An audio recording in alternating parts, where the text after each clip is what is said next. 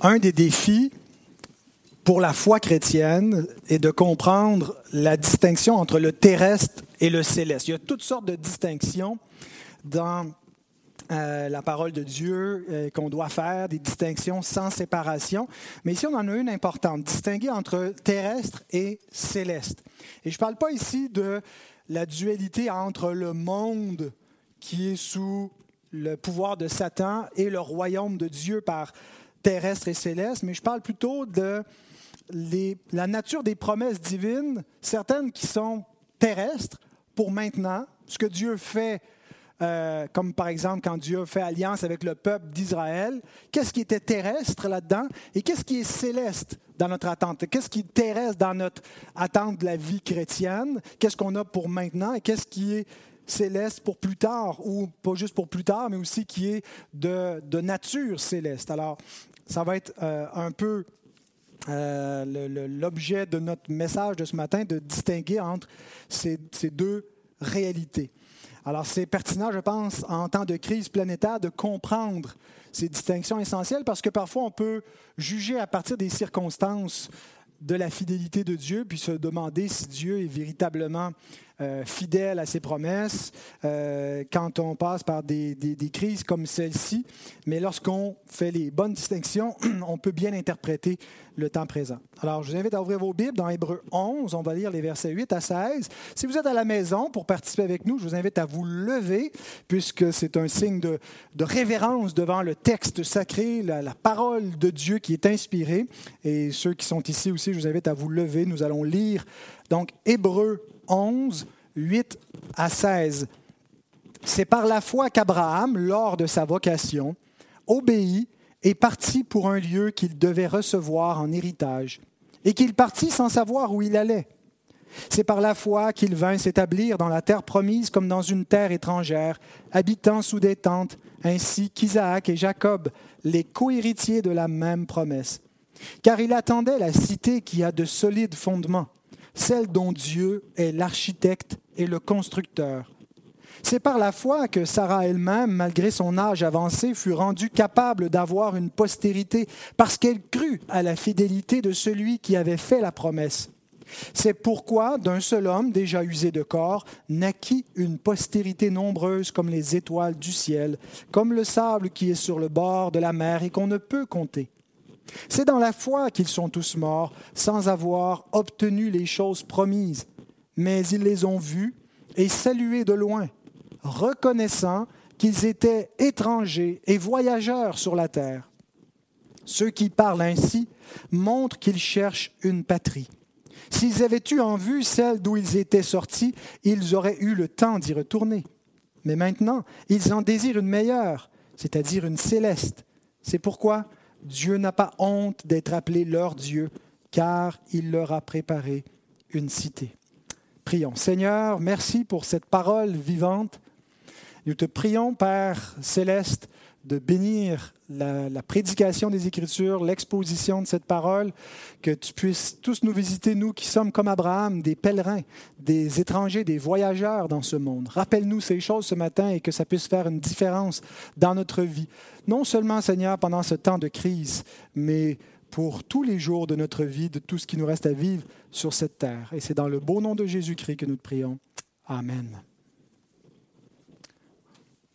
Je t'avais préparé une petite feuille de questions, j'avais pensé à toi.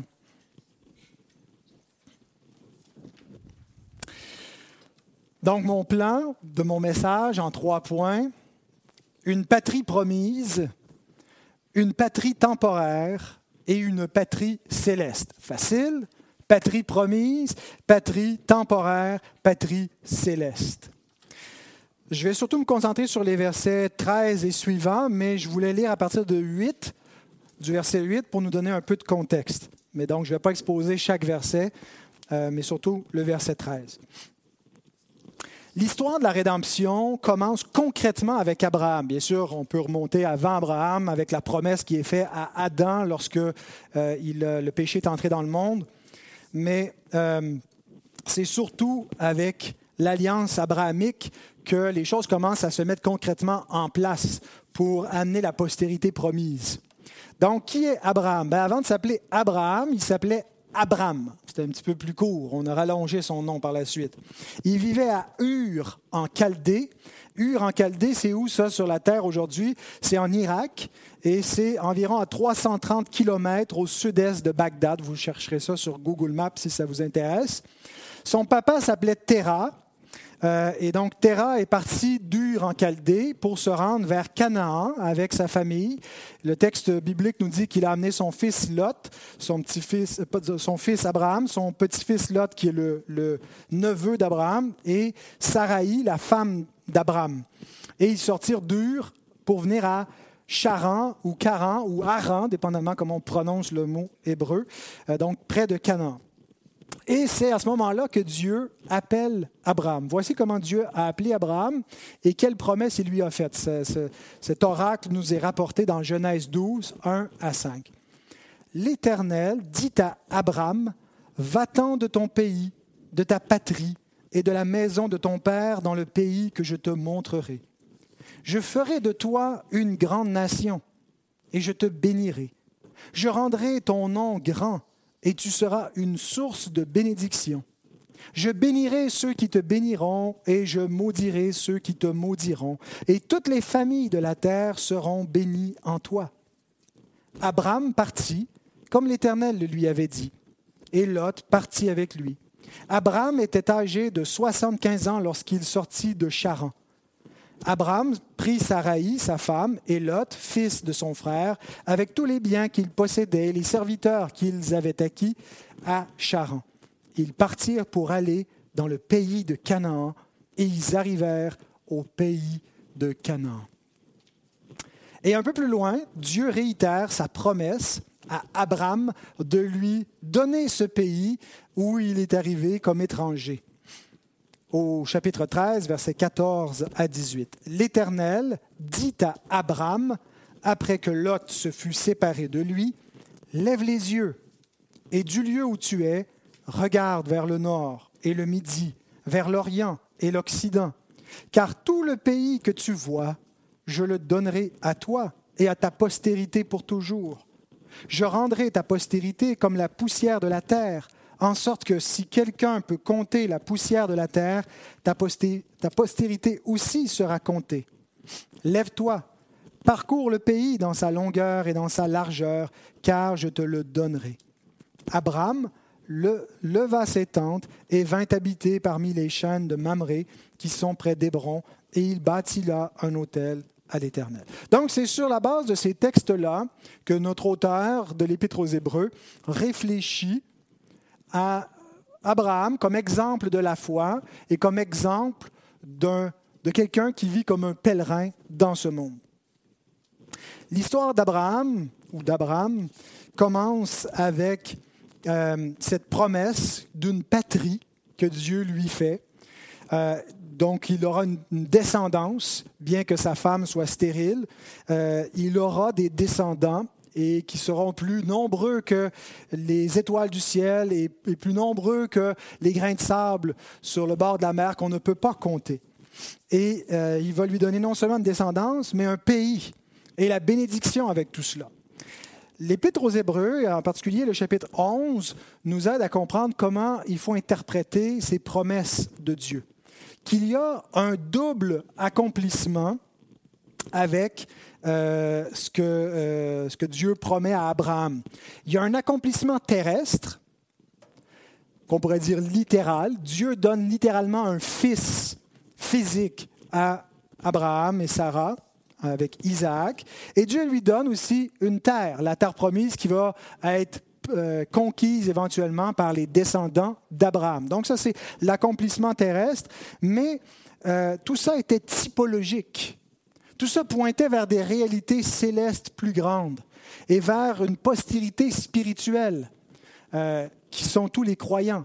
Euh, qui sont, euh, c'est ce qui fait que la postérité d'Abraham ne peut pas être comptée, c'est qu'elle est, composée pas seulement de ses descendants physiques, mais de ses descendants spirituels.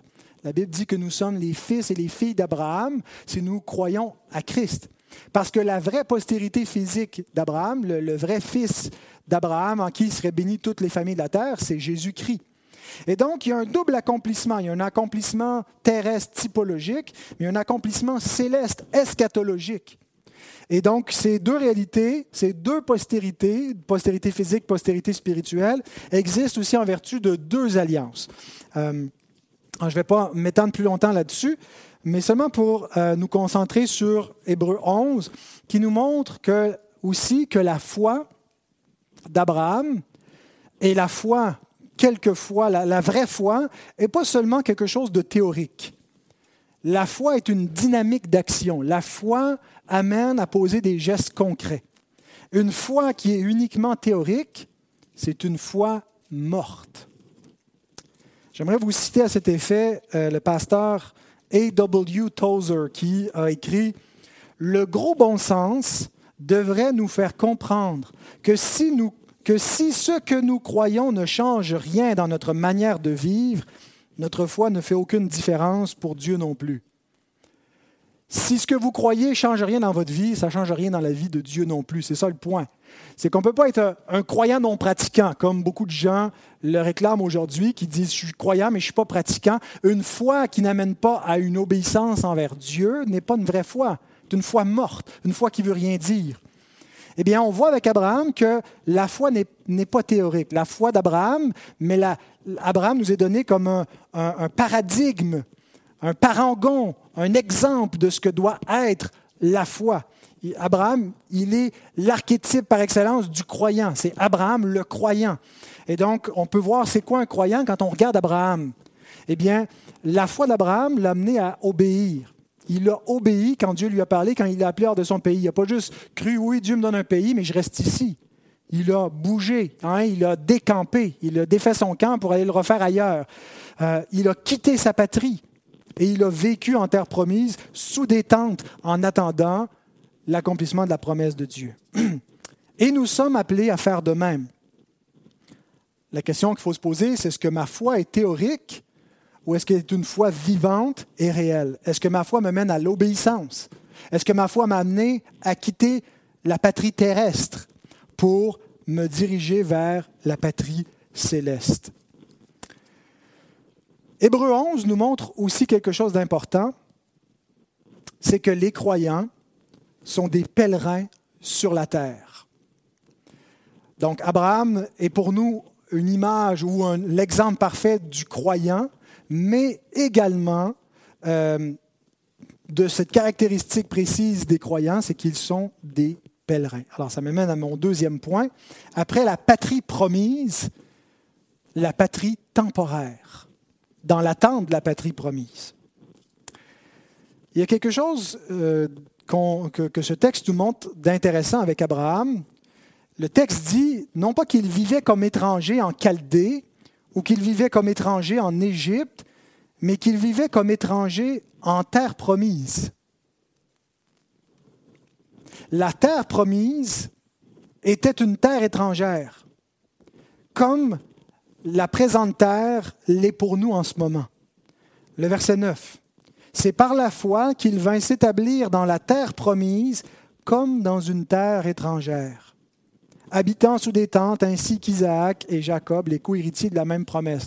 C'est délibérément que l'auteur de l'Épître aux Hébreux parle de la terre promise comme d'une terre étrangère, parce que pour les Juifs, la terre promise, c'est leur maison. C'est ça leur terre, c'est, ça que Dieu leur a promis, c'est, toute leur identité qui est liée à cette terre-là. Mais l'auteur utilise un contraste qui, qui, était choquant pour des lecteurs d'origine juive en parlant de la terre promise comme d'une terre étrangère. Et l'implication, c'est pas simplement que la terre promise était une terre étrangère parce qu'il n'en avait pas encore hérité, parce qu'il y avait encore des incirconcis, des païens qui l'habitaient et qu'elle demeurait une terre étrangère jusqu'à ce que euh, plusieurs années plus tard, 470 ans plus tard, la terre soit conquise sous Josué. Ce n'est pas tout à fait ce que là l'auteur veut nous amener. Il ne veut pas nous faire comprendre que la promesse résidait dans Canaan elle-même mais que la terre promise est une terre étrangère parce qu'en fait, c'était quelque chose d'autre que Dieu promettait comme patrie. Et au verset 10, il nous dit ce qu'Abraham attendait. Il n'attendait pas comme tel d'hériter de Canaan, Qu'est-ce qu'il attendait? La cité qui a de solides fondements, celle dont Dieu est l'architecte et le constructeur. Donc quand il dit que la terre promise était une terre étrangère, ça demeurait vrai même au temps où la terre promise a été conquise. C'est pas seulement devenu, une fois qu'elle est devenue la terre d'Israël, elle demeurait une terre étrangère et qui faisait attendre la cité promise par Dieu, celle dont Dieu lui-même est l'architecte. Canaan n'était qu'une figure de cette promesse, n'était qu'un un don euh, visible, hein, un, accomplissement visible d'une promesse qui n'était pas encore visible, une leçon d'objet. Pour aider le peuple à soutenir sa foi, Dieu lui donne une terre, mais en même temps lui montre que cette terre-là ne peut pas satisfaire l'attente de la promesse et qu'elle ne fait que qu'être l'ombre d'une autre terre à venir, d'une autre cité qu'il faut attendre. Et d'après Romains 4.13, l'héritage qui a été promis à Abraham, ce n'était pas seulement Canaan, mais c'était le monde entier. Romains 4.13 nous dit que le monde a été promis à Abraham. Donc pas le monde simplement dans l'état actuel qu'il est, mais au renouvellement de toutes choses. Le monde qui a été racheté par Christ. Et pas seulement la terre, mais on pourrait même dire toute la création visible qui a été racheté par Christ, c'est l'héritage qui a été promis à Abraham et qui lui était représenté sous la forme de Canaan, la terre promise. Ça détermine notre façon de voir le monde présent. Le monde présent, nous devons le voir comme une patrie temporaire, comme une terre étrangère, non pas comme la terre que Dieu nous a promis, dans laquelle on habite maintenant, et on est déjà arrivé à la maison. Abraham, même quand il était dans la terre promise, n'était pas à la maison. Et lorsque ses descendants ont conquis la terre promise et qu'ils ont chassé les Cananéens de cette terre, n'était pas encore à la maison. Tout ça était figuratif, parce que la vraie terre promise, en fait, elle se fait toujours attendre. Donc la terre que nous habitons est une patrie, certes, mais temporaire. Et c'est ce qu'on voit clairement au verset 13. Euh, et, ça vient éclairer notre façon de vivre dans cette patrie temporaire. C'est dans la foi qu'ils sont tous morts, sans avoir obtenu les choses promises, mais ils les ont vues et saluées de loin, reconnaissant qu'ils étaient étrangers et voyageurs sur la terre. Je voudrais souligner trois éléments dans ce verset Trois éléments qui viennent déterminer notre perspective sur le monde présent. Premièrement, c'est dans la foi qu'ils sont tous morts sans avoir obtenu les choses promises.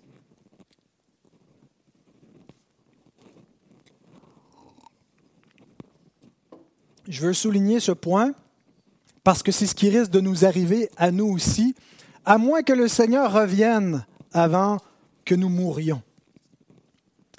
C'est-à-dire que nous risquons de mourir avant d'avoir obtenu les choses promises.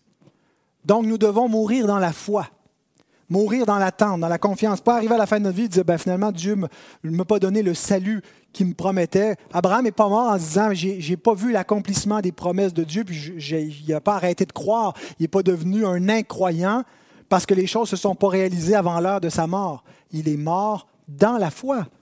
Il est mort dans l'attente. Donc, il est mort dans l'espérance de la résurrection. Il est mort dans la confiance que la mort n'aurait pas le dernier mot et qu'il se passerait quelque chose après la mort, sans avoir obtenu les choses promises. La Bible nous dit, nous ne mourrons pas tous. Ceux qui seront vivants à l'avènement du Seigneur vont être changés en un instant. Mais si vous n'êtes pas euh, encore vivant à l'avènement du Seigneur, ça veut dire que vous allez passer par la mort. Et que vous n'allez pas obtenir les choses promises avant cette mort-là. Et ce que Dieu nous promet, c'est l'immortalité. La vie éternelle, c'est d'être immortel, c'est de vivre éternellement de manière incorruptible. Alors, Abraham est un modèle pour nous parce que, et, les patriarches, parce que ça risque de nous arriver à nous aussi, de devoir mourir dans la foi.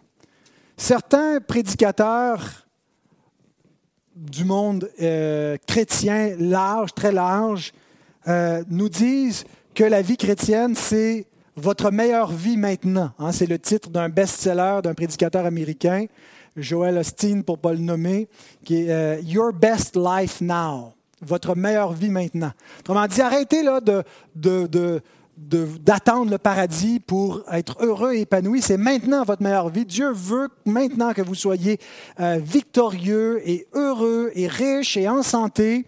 Et donc, c'est pour ça que Jésus est mort, c'est pour vous donner cette existence euh, bénie et abondante. Ben, les apôtres ne prêchaient pas Your best life now, mais prêchaient Your worst life now, votre pire vie, votre pire existence maintenant. 1 Corinthiens 15, 19. Si c'est dans cette vie seulement que nous espérons en Christ, nous sommes les plus malheureux de tous les hommes. Parce que pour être glorifié avec Christ, ben, il faut être humilié avec lui maintenant. Il faut souffrir maintenant avec lui temporairement pour goûter à la félicité éternelle avec lui. Donc en ce moment, c'est la croix, ce n'est pas le trône. En ce moment, c'est l'humiliation, ce n'est pas la gloire. Et c'est ce que signifie ce que Paul déclare en Romains 8, 24, c'est en espérance que nous sommes sauvés. Ça veut dire quoi? Nous sommes sauvés en espérance? C'est-à-dire, on espère être sauvés, on n'est pas sûr? Pas du tout. Être sauvé en espérance, ça signifie que le salut que nous possédons nous est donné sous la forme d'une promesse en ce moment. Nous avons le salut, mais sous la forme d'une promesse de Dieu.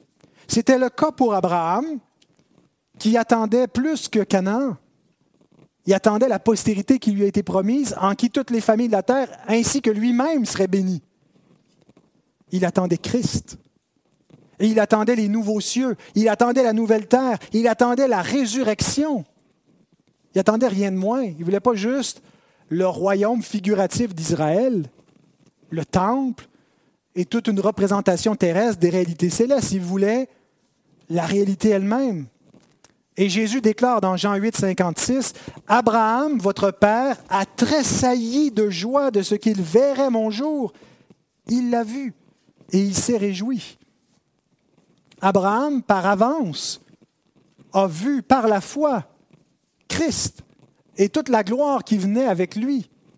Et il s'est réjoui de cela, mais il est mort dans la foi, sans avoir vu l'accomplissement final de cela nous sommes exactement dans la même position qu'Abraham.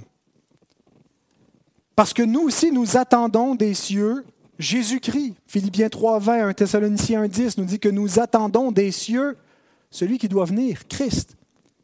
Donc, il s'agit simplement de deux stades de la même promesse. Pour Abraham, il était avant l'avènement de Christ. Nous, nous sommes avant la parousie de Christ. On n'est pas exactement au même stade il y a eu une progression. Nous sommes plus près du Seigneur que lorsque eux ont cru, lorsque même nous, nous avons cru. Nous nous rapprochons. Nous voyons que les promesses de Dieu ont été accomplies. Tout est oui et amen en Christ. Jésus est mort sur la croix en expirant. Il a dit, tout est accompli.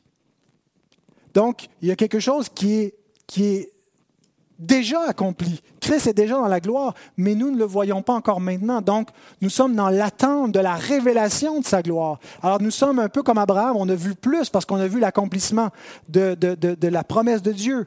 Alors, si la promesse de Dieu a été fiable la première fois, que la postérité d'Abraham est vraiment venue dans le monde et qu'il a accompli tout ce qui était attendu, nous pouvons attendre et espérer avec une pleine confiance que ce que nous attendons de Christ va se réaliser. Ah, mais nous sommes dans cette même posture, dans l'attente de la, manifestation ultime et finale de cette promesse. Deuxième chose que je veux souligner dans le verset 13, c'est ils les ont vus et salués de loin. L'espérance ne signifie pas qu'ils n'ont rien vu de leur héritage, hein, qu'ils ont juste souhaité que ça soit vrai. Mais non, ils les ont vus et salués de loin. Comment les ont-ils vus? C'est par la foi qu'ils les ont vus, de la même façon que nous voyons. Paul dit, nous ne marchons pas par la vue, mais par la foi. C'est-à-dire que nous ne voyons pas encore Christ assis à la droite de Dieu, nous le voyons par la foi. Nous ne voyons pas encore que toute chose lui soit soumise, bien que toute chose lui soit soumise. Mais en ce moment, c'est une perspective de foi et non pas par la vue, parce que ces choses n'ont pas encore été manifestées de manière visible. Mais nous sommes plus près du salut qu'ils ne l'étaient. Mais surtout, ce qui fait que nous pouvons voir et saluer ces choses, c'est que comme eux, comme les patriarches, nous avons reçu un gage sur notre héritage céleste, le Saint-Esprit. Éphésiens 1, 13, 14. En lui, vous aussi, après avoir entendu la parole de la vérité, l'évangile de votre salut, en lui, vous avez cru et vous avez été scellés du Saint-Esprit qui avait été promis, lequel est un gage de notre héritage pour la rédemption de ceux que Dieu s'est acquis pour célébrer sa gloire. Donc Dieu ne laisse pas ses héritiers sans euh, quoi que ce soit euh, de leur héritage en ce moment même. Dieu nous donne déjà un, avant-goût Paul parle des arts de l'esprit. Les arts veut dire un gage. Dieu a pris une, une partie sur notre trésor céleste et nous a donné son Saint-Esprit. Et donc le Saint-Esprit, c'est lui qui nous permet de voir et de saluer de loin ces promesses de Dieu. C'est lui qui nous permet, troisièmement, de reconnaître qu'ils étaient étrangers et voyageurs sur la terre. C'est le troisième point que je veux souligner au verset 13. Reconnaissant qu'ils étaient étrangers et voyageurs sur la terre. Ceci est vrai de tous les croyants. Tous les croyants nés de nouveau sont des étrangers et des voyageurs sur la terre. Il n'y a pas des croyants qui, euh, qui sont des pèlerins et d'autres qui ben, sont, sont, ici, puis euh, tous les, croyants sont au même statut, sont tous des pèlerins. Mais tous ne sont pas au même stade dans leur reconnaissance de ce fait. Certains croyants qui sont bel et bien des pèlerins vivent comme si ici-bas c'était leur cité permanente, tandis que d'autres ont reconnu ce fait. C'est un peu quand Jésus nous dit, là où est ton trésor, là aussi sera ton cœur. Notre degré de reconnaissance dépend de beaucoup de là où on investit notre trésor. Si notre trésor est dans les plaisirs de ce monde, dans notre hypothèque, dans nos ambitions, dans les projets qu'on veut réaliser, ça nous est peut-être plus difficile de vivre comme pèlerin. Euh, on n'a pas envie que la fin arrive tout de suite parce qu'on a trop de choses qui ont cours dans ce monde et notre vie est ici-bas. Mais l'Écriture veut nous amener à réaliser que notre vie est cachée avec Christ qu'on doit se concentrer sur les choses célestes. Ça ne veut pas dire seulement de faire une, vie de contemplation, mais il doit certainement y avoir une sorte de, contemplation dans notre vie, d'attente de la vie à venir et que ça impacte notre vie présente. Bien sûr qu'on doit vivre sur Terre, qu'on doit payer nos hypothèques, qu'on doit travailler, qu'on doit euh, vivre ici-bas, puis c'est correct de se faire des projets, puis de se faire des vacances. Mais quand, quand, le monde arrête de tourner comme maintenant, on ne perd pas toute notre vie. Ça nous amène à nous concentrer à ce qui est l'essentiel de notre vie, à ce que nous attendons, puis vers quoi nous nous préparons, notre héritage céleste. Alors, où est notre cœur? Ben, il est à la même place que se trouve notre trésor. Maintenant, j'ai trouvé intéressant le, verbe que l'auteur emploie pour dire reconnaissant qu'ils étaient étrangers voyageurs sur la terre. Le verbe reconnaissant, c'est le verbe homologéo, veut dire confesser, reconnaître, admettre. Ça ressemble à un mot en français. Ça ressemble à quoi? Homologué, voilà. Homologué, ça veut dire quoi en français? Ça veut dire approuver, reconnaître formellement. Alors, où est-ce que nous voyons les patriarches homologuer qu'ils étaient des étrangers, des voyageurs sur la terre? Où est-ce qu'on les voit faire cette confession, cet aveu officiel? Dans Genèse 23, 4, on voit Abraham faire une telle confession lorsqu'il parle au fils de Heth il dit, je suis étranger et habitant parmi vous. Le mot habitant, euh, c'est le, veut dire voyageur, résident temporaire. Je suis de passage parmi vous. Donc, quand l'auteur dit qu'ils étaient étrangers et voyageurs, étrangers et habitants. Euh, Jacob fait une confession semblable au Pharaon dans Genèse 47, 9. Jacob répondit à Pharaon, Les jours des années de mon pèlerinage sont de 130 ans. Donc il voyait sa vie comme un pèlerinage. Et on a aussi David qui dit ceci dans le psaume 39, 13. Écoute ma prière éternelle et prête l'oreille à mes cris. Ne sois pas insensible à mes larmes, car je suis un étranger chez toi, un habitant comme tous mes pères. Je suis un étranger chez toi, un habitant, même dans la terre promise, même hein, des, siècles après, après la conquête et que, que, tout le monde est bien installé, que David règne, il se considère comme un étranger ici, comme un habitant, comme un voyageur, comme l'étaient ses pères. Vous savez, quand on part en voyage, on devait aller en voyage cette fin de semaine, on devait aller à Québec pour une conférence et nos enfants étaient très déçus quand euh, ils ont su qu'on ne pouvait pas y aller parce qu'ils aiment tellement aller en voyage. Quand on part en Floride, c'est toujours hein, des périples extraordinaires. Quand on part en voyage, on voit ça comme quelque chose d'heureux, de, joyeux. On ne pense pas à revenir. Quand c'est fini, on est un peu triste. Parfois, parfois, on est content de revenir. Mais ce n'est pas l'idée d'un voyage touristique quand on est des voyageurs c'est l'idée d'un pèlerinage transitoire où on a hâte de rentrer. C'est un voyage de nécessité, ce n'est pas nécessairement un voyage de vacances, de complaisance. Regardez l'état de David. Il ne dit pas, là, je suis en vacances, je suis en voyage, puis je, me plais donc bien ici, j'ai peur de revenir à la maison. Il dit, écoute ma prière, prête l'oreille à mes cris, ne sois pas insensible à mes larmes. Ça, c'est l'état du pèlerin qui attend la cité de Dieu. Ça ne veut pas dire qu'il passe sa vie en larmes, mais il y a quelque chose dans le cœur d'un pèlerin, d'un enfant de Dieu qui soupire après sa maison, son domicile céleste, et qui est dans cette tristesse, qui a hâte d'entrer à sa maison. Il n'est pas, pas chez lui ici-bas. Donc, il est dans l'attente, il est en transition.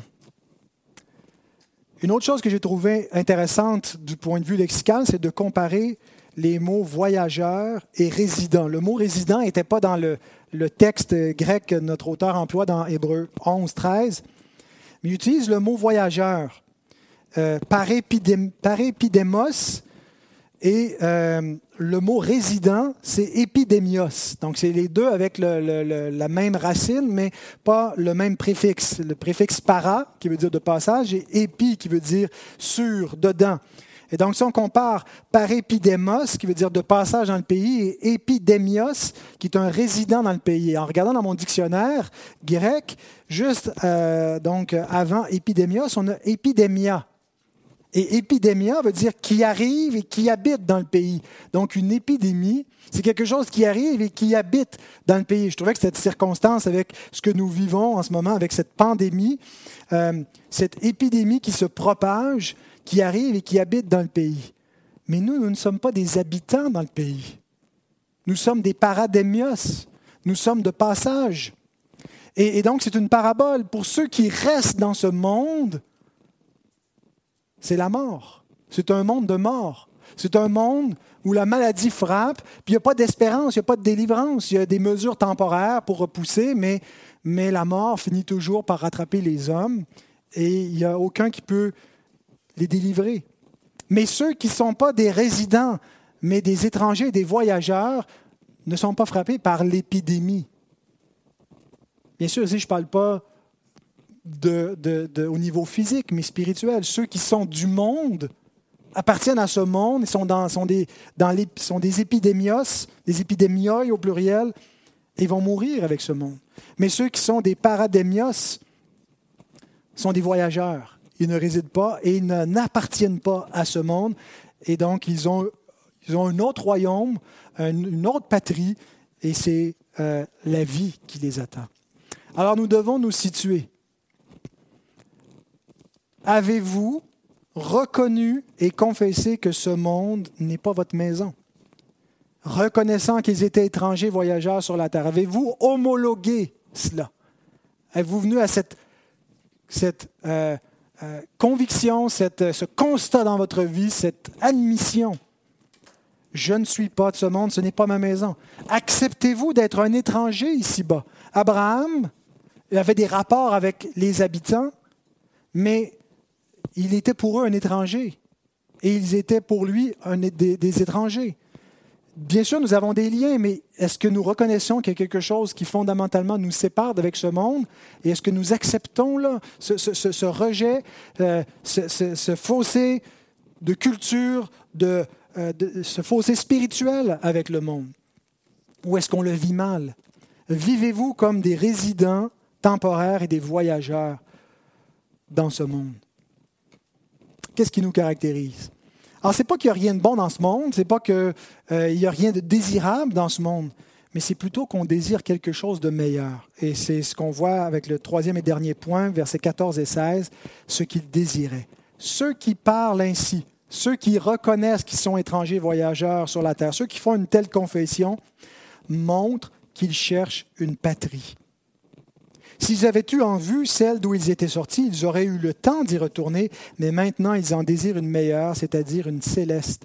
C'est pourquoi Dieu n'a pas honte d'être appelé leur Dieu, car il leur a préparé une cité.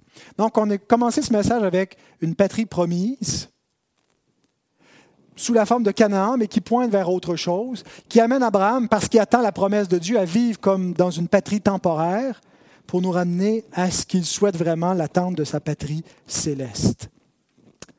Ceux qui parlent ainsi, c'est-à-dire ceux qui ont reconnu qu'ils étaient étrangers et voyageurs. Et ici, quand Abraham dit au fils de Heth dans Genèse 23, 4, Je suis étranger et habitant parmi vous, l'auteur dit il ne voulait pas seulement parler du fait qu'il venait d'ailleurs, puis que sa maison c'était Charan, puis qu'il euh, n'était pas un vrai, euh, il n'avait pas sa citoyenneté cananéenne ce que l'auteur veut nous dire, c'est pas qu'il venait d'une autre patrie ailleurs sur la terre, parce qu'il dit si c'était le cas, il aurait eu le temps d'y retourner dans cette patrie. Mais en parlant ainsi, il montre qu'il cherche une autre patrie. Il se dit étranger parmi eux, même s'il a vécu là une grosse partie de sa vie, parce que sa maison n'est pas ici-bas. Il attend une patrie céleste. Voilà ce que désirent tous ceux qui ont la foi d'Abraham. Ils veulent vivre auprès de Dieu et ils attendent leur patrie céleste. Ils sont en voyage ici-bas. Et c'est ce qui doit paraître dans leur manière de vivre, au point même où l'apôtre Pierre nous dit d'être prêt à donner des explications à ceux qui nous demanderaient raison de l'espérance qui est en nous, de cette attente. Il faut qu'on voit le, ticket qui dépasse de notre poche pour le ciel, comme euh, Billy Graham le disait. Et la réponse de Dieu à ceux qui ont une telle attente, il se présente fièrement comme leur Dieu, le Dieu d'Abraham, d'Isaac et de Jacob. Pourquoi l'auteur nous dit cela, que Dieu n'a pas honte d'être appelé leur Dieu? Parce que par la suite, chaque fois que Dieu se présente, il se présente comme le Dieu d'Abraham, le Dieu d'Isaac et le Dieu de Jacob. Ça fait partie de son nom. Rappelons-nous dans Exode 3, lorsque Dieu appelle Moïse et qu'il se présente à lui au verset 15. Dieu dit encore à Moïse, Tu parleras ainsi aux enfants d'Israël, l'Éternel, le Dieu de vos pères, le Dieu d'Abraham, le Dieu d'Isaac et le Dieu de Jacob m'envoie vers vous. Voilà mon nom pour l'éternité, voilà mon nom de génération en génération. Dieu veut être connu et appelé comme le Dieu d'Abraham, d'Isaac et de Jacob. Pas seulement comme une, désignation de, ces gens-là connus dans l'histoire d'Israël, euh, parmi vos ancêtres, vous connaissez, c'est des hommes du passé qui sont morts, puis qui m'ont servi dans le passé, ça réfère à une religion passée. Non, des hommes vivants, vivants maintenant, qui ont servi le Dieu vivant pour une espérance vivante. Et c'est parce que Dieu est vivant que notre espérance est vivante et que ceux qui s'attachent à lui de cette façon-là, à ses promesses, sont des vivants et non pas des morts. C'est exactement l'argument de Jésus contre ceux qui niaient l'espérance de la résurrection, les Sadducéens, dans Matthieu 22. J'ai presque fini, les enfants, gardez votre calme. Matthieu 22, 31, 32. Pour ce qui est de la résurrection des morts, n'avez-vous pas lu ce que Dieu vous a dit? Je suis le Dieu d'Abraham, le Dieu d'Isaac et le Dieu de Jacob. Dieu n'est pas le Dieu des morts, mais des vivants. Bien-aimés, nous n'attendons pas simplement que la vie reprenne son cours normal. Bien sûr compris pour le monde, pour les autorités, pour qu'on trouve un vaccin, pour que cette pandémie s'atténue, qu'on puisse reprendre un cours normal, la vie. Mais nous prions que ton règne vienne. Ce que nous désirons ultimement, c'est son règne final. C'est le retour de Christ. Et si telle est votre attente, Dieu n'a pas honte d'être appelé votre Dieu. Et en ce sens-là, Dieu est uniquement le Dieu des croyants. Dieu est le Dieu de tous les hommes, dans le sens qu'il a créé tous les hommes et qu'il n'y a pas d'autre Dieu. Mais il n'est pas le Dieu de tous les hommes dans le sens de l'alliance, dans le sens d'être qu'il s'appelle lui-même notre Dieu et qu'il est là pour nous, pour nous donner la vie. Il est uniquement le Dieu des croyants, de ceux qui ont la foi d'Abraham.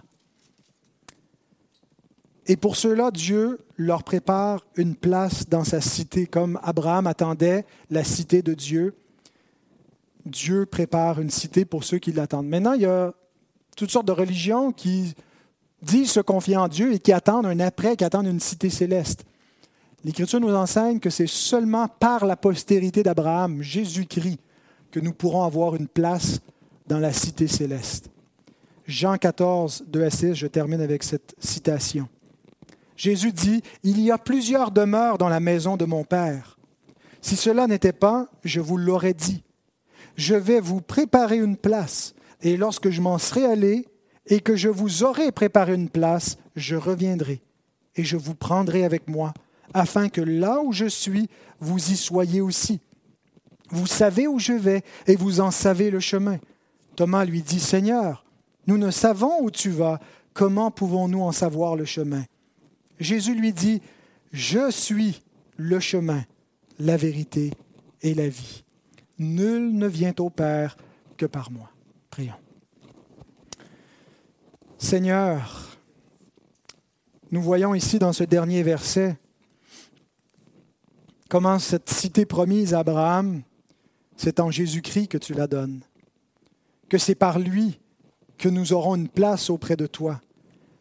Que ceux qui auront part à la résurrection glorieuse, c'est uniquement par la foi en ton Fils, comme Abraham a vu Jésus, par la foi, grâce à ton Saint-Esprit, et a cru en lui, et s'est réjoui d'avance en sa propre postérité, en qui toutes les familles de la terre seraient bénies.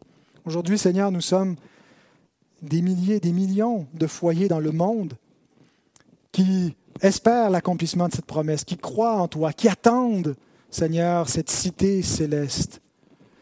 Donne-nous en particulier en ces temps troubles de vivre avec cette espérance, cette attente, alors que nous vivons dans cette patrie temporaire, ô Dieu. Donne-nous de ne pas nous attacher à ce monde comme si c'était notre résidence permanente, mais d'être capable de vivre en transition, comme des pèlerins. Père, on te prie pour le monde, on te prie pour les autorités, on te prie, Seigneur, pour que cette pandémie prenne fin, mais on te prie surtout que ton règne vienne, que Christ revienne, Seigneur. Nous savons que c'est lui seul qui va mettre fin à l'injustice, à la maladie, à la mort, au deuil. C'est en lui qu'est la vie. on te prie que ce message d'espérance, cet évangile, puisse être entendu par ceux qui n'ont pas encore l'espérance, ceux qui n'avaient pas encore compris, Seigneur, le message de la foi chrétienne, qu'aujourd'hui, Seigneur, aujourd'hui qui est le jour du salut, ils puissent entendre, qu'ils puissent croire et qu'ils puissent avoir part à cet héritage céleste que tu as promis il y a longtemps à Abraham et que tu as confirmé en Christ et que tu réitères aujourd'hui ta promesse. Et c'est en son nom, au nom de Jésus, que nous te prions. Amen.